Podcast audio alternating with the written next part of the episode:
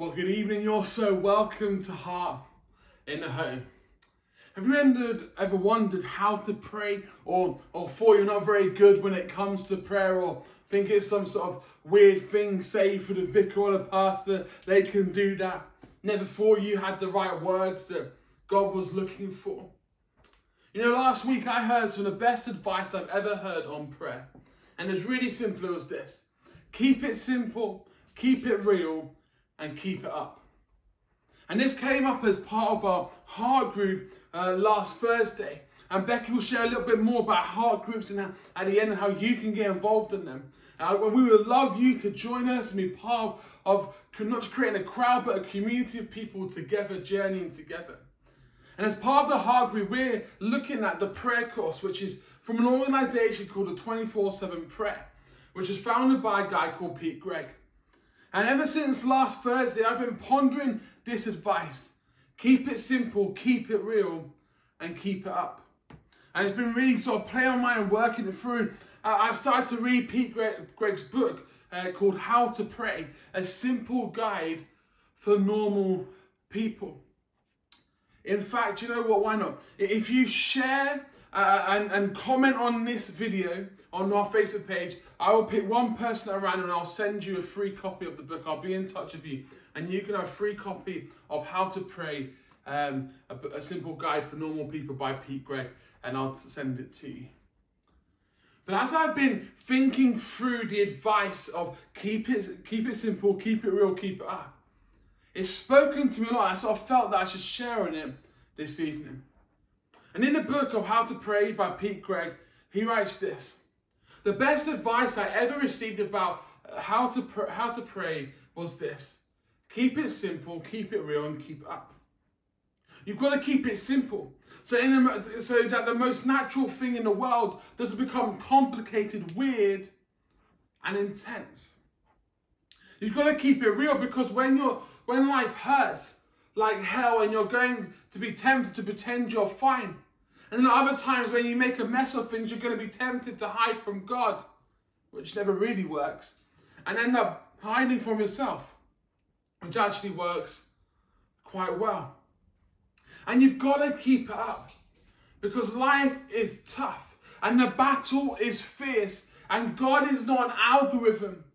The journey of faith demands a certain bloody mindedness of us, or not least in the realm of prayer. And so I want just briefly this evening to delve into the each part of the advice on how to pray. So firstly, keep it simple. This is something that Jesus actually tells us to do. He warns against overcomplicated, long-winded prayer. Look at what Jesus says in Matthew 6, uh, verses 7 to 13. I love how it's put in the message version. Listen to this.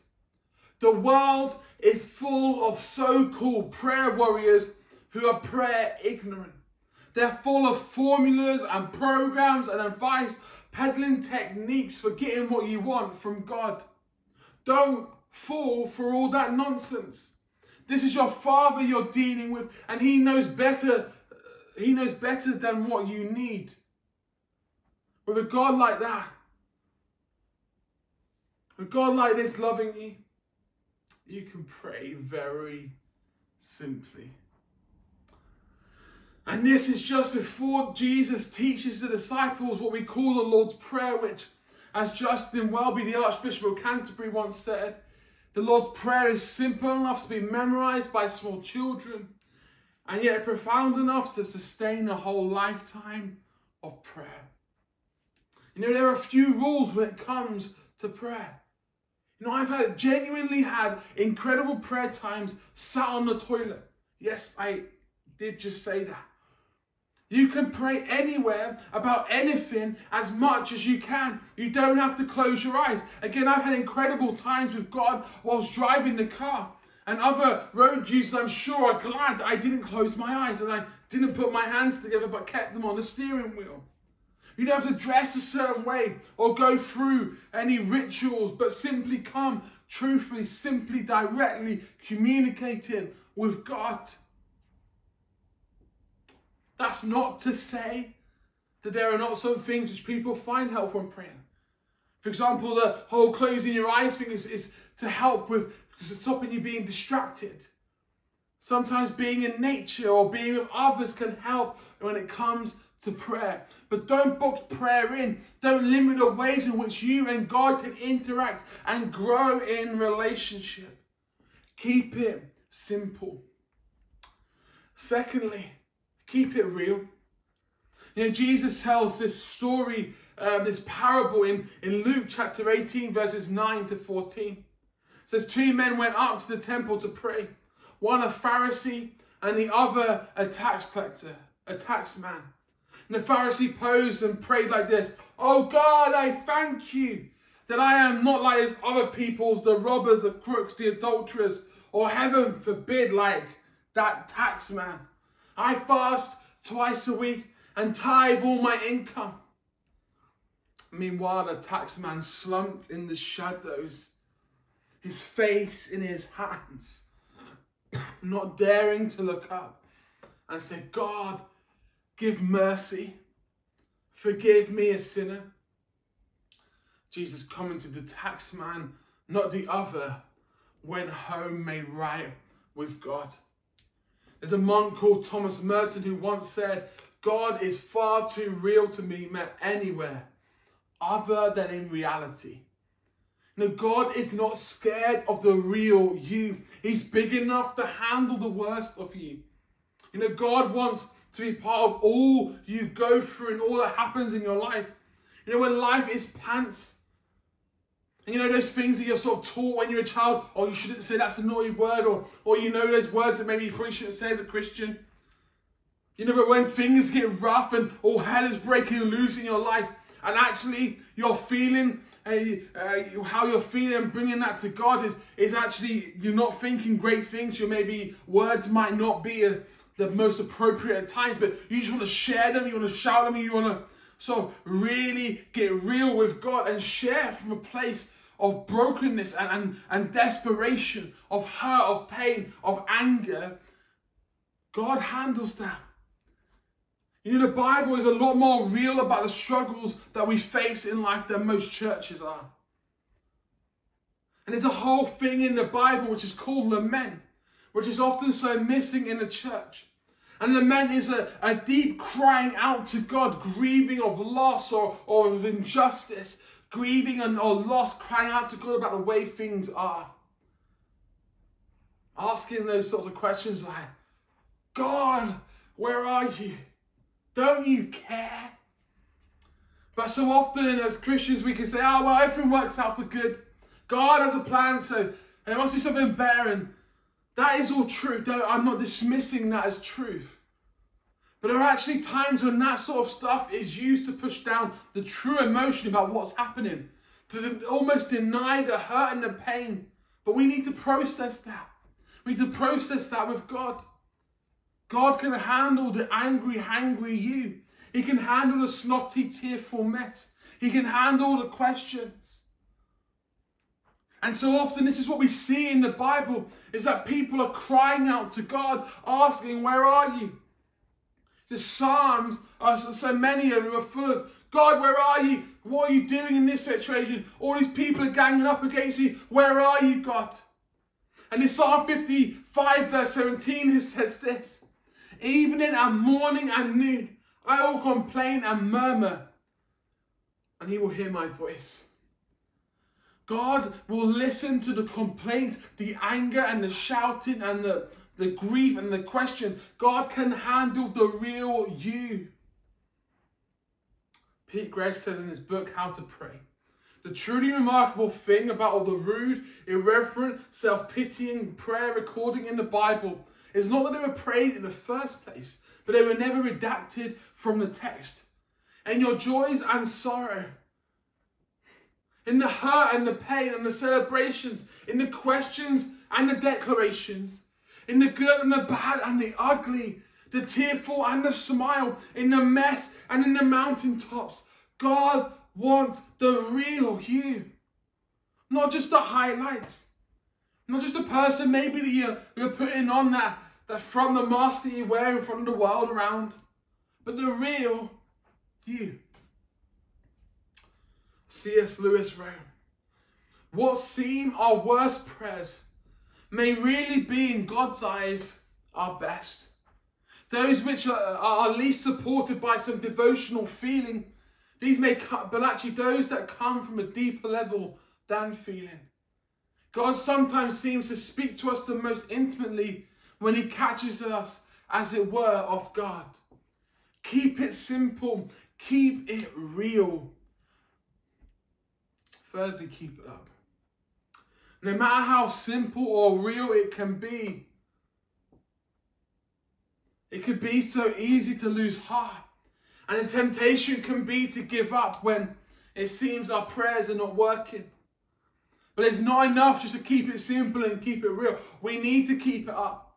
Even the disappointments with a delayed or unanswered prayer. You know, Pete Greig describes prayer like stacking dominoes. We pray the same thing a hundred times before suddenly the whole thing comes crashing down. The breakthrough occurs, the miracle happens.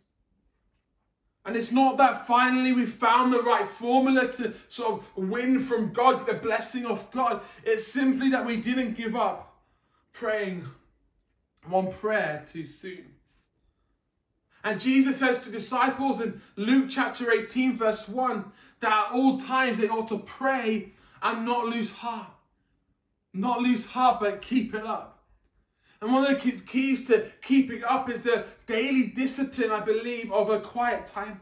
And Jesus says in Mark chapter 6, verse 31, he said to his disciples, Come away by yourself to a secluded place and rest for a while. But like any healthy habit, it requires discipline. From exercise to healthy eating to time management, they require discipline. And quiet times are exactly the same. You can't grow in prayer without some measure of effort, discomfort, self discipline, and self denial. Again, Pete Greig, it's a cracking book. Like and share, comment, and you'll get one. Just as you cannot physically get fit without regular exercise and a healthy diet, so spiritual growth will be your spiritual growth will be determined to a very uh, significant extent by the prayer exercises you choose or do not choose to establish and sustain. So, but, but I want to say this. Please don't see me as an expert in this because I'm not. But when I fall out of, a, of the healthy rhythm of, of, of spending this quiet time with God and prayer, I have two choices to make. I can carry on not doing it and feel really bad and sort of go on a guilt trip. Self pity, woe is me, I've, I've mucked up again. Or I can get back on it and get connected with God again. And so, a couple of tips I want to give you in terms of a quiet time. And firstly, make it easy. You may hear or read stories of these people who wake up at 4 a.m. And, and pray for two hours before the start of the day. Now, while it's incredible and admirable and great dedication, but don't start trying that or necessarily aim for that. Find your lane and run in it. Find what works for you. It might be 15 minutes in the morning. You may be a busy parent and you sort of snatch those times when you can. You may prefer before you go to bed or all of the above. But make it easier, make it achievable, set achievable goals. But also make it enjoyable. Maybe it's that nice cup of coffee in the morning with your Bible and in prayer. Maybe it's that particular chair, the rocking chair or the comfy armchair. Make it enjoyable. Create healthy rhythms. Here's three resources that I found particularly helpful.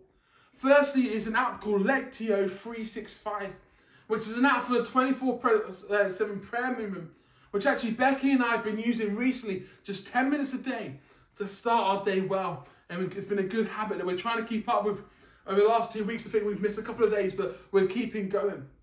Secondly, is another app called The Bible in One Year, which is by a guy called Nicky Gumbel, who, who founded the Alpha Course, or pioneered with the Alpha Course.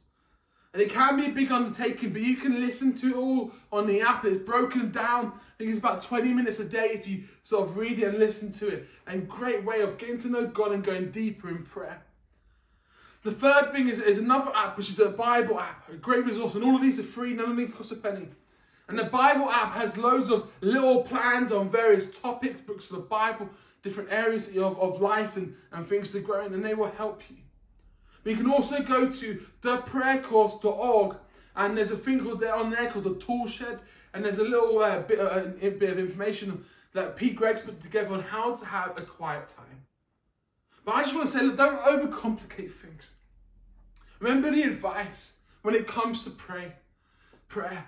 Keep it simple, keep it real, and keep it up.